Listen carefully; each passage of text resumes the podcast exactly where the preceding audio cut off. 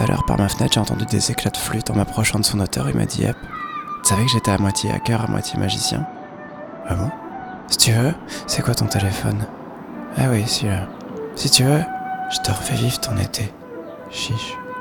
Et il a tenu parole, je vous montre. Dis Jean-Louis, ramène-moi un jour en arrière. D'accord, on y va. Jour moins 5. C'est bizarre. Ah oui, ici c'est rue Pajol à Paris, là où j'habite. Aujourd'hui ou hier, comme vous voulez, il y a tellement de monde dans la rue que c'est difficile de se faufiler jusqu'au métro à la chapelle. Et tous ces gens, ces grandes processions, ces costumes chamarrés, toute cette musique, c'est pour fêter Ganesh. Ça revient chaque fin août comme un Noël en été. Mais là, on est bloqué, full trop dense. Pour s'extirper, pas le choix, on va revenir dans le passé. Ramène-moi une semaine en arrière. Ok, direction le passé. J'ai cru à une erreur en arrivant. C'est vrai que l'architecture n'a pas bougé depuis 2000 ans. Vous, vous en avez déjà visité, vous? Des villes qui ont 2000 ans.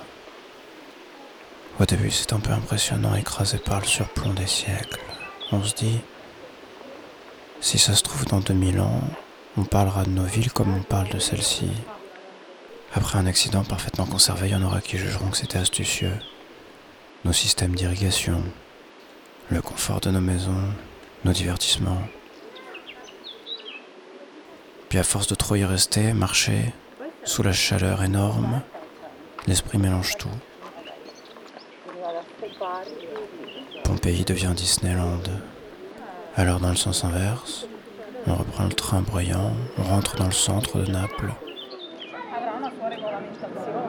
Soleil déclinant, assis sur un banc, au cœur d'une place dans le centre historique, minute. On se repose un peu.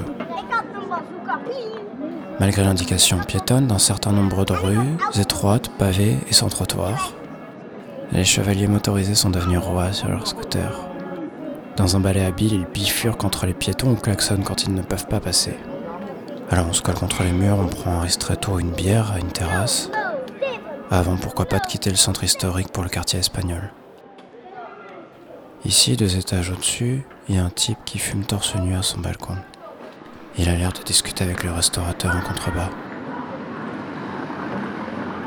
Les enfants jouent au foot, le linge multicolore sèche aux fenêtres. Les scooters passent encore. Il y en a aussi qui font les poubelles. Souvent, en marchant, on aperçoit des scènes de vie à travers les portes des maisons ouvertes. Dans l'immeuble où je logeais avec Marie, Marie c'est ma copine, on voyait pas, on entendait. La canicule s'empêche de fermer les fenêtres alors. C'est doublement chaleureux. On y retourne. Et là L'eau qui coule en cascade des torrents dans les Alpes. La fraîcheur de l'atmosphère puis la cabine du télésiège. Ça fait un peu grand 8. J'espère que ça va pas se décrocher. Et la victoire française à la Coupe du Monde. Regardons la croise par la vitre. Ouais, ça arrive souvent. Let's go. Bien sûr. Let's go. Évidemment, pour faire rêver, il faut raconter un été avec la mer. Pour correspondre au cliché, faut éviter de dire que c'est à Dunkerque.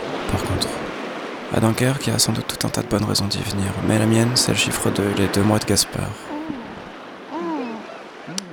Tu te rends compte, on tend déjà un micro à deux mois. Qu'est-ce que tu racontes?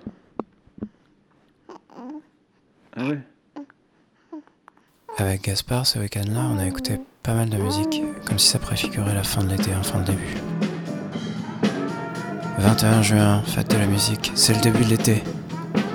Allez, on le refait dans le bon sens et quand on arrive au bout, on le réécoute à l'envers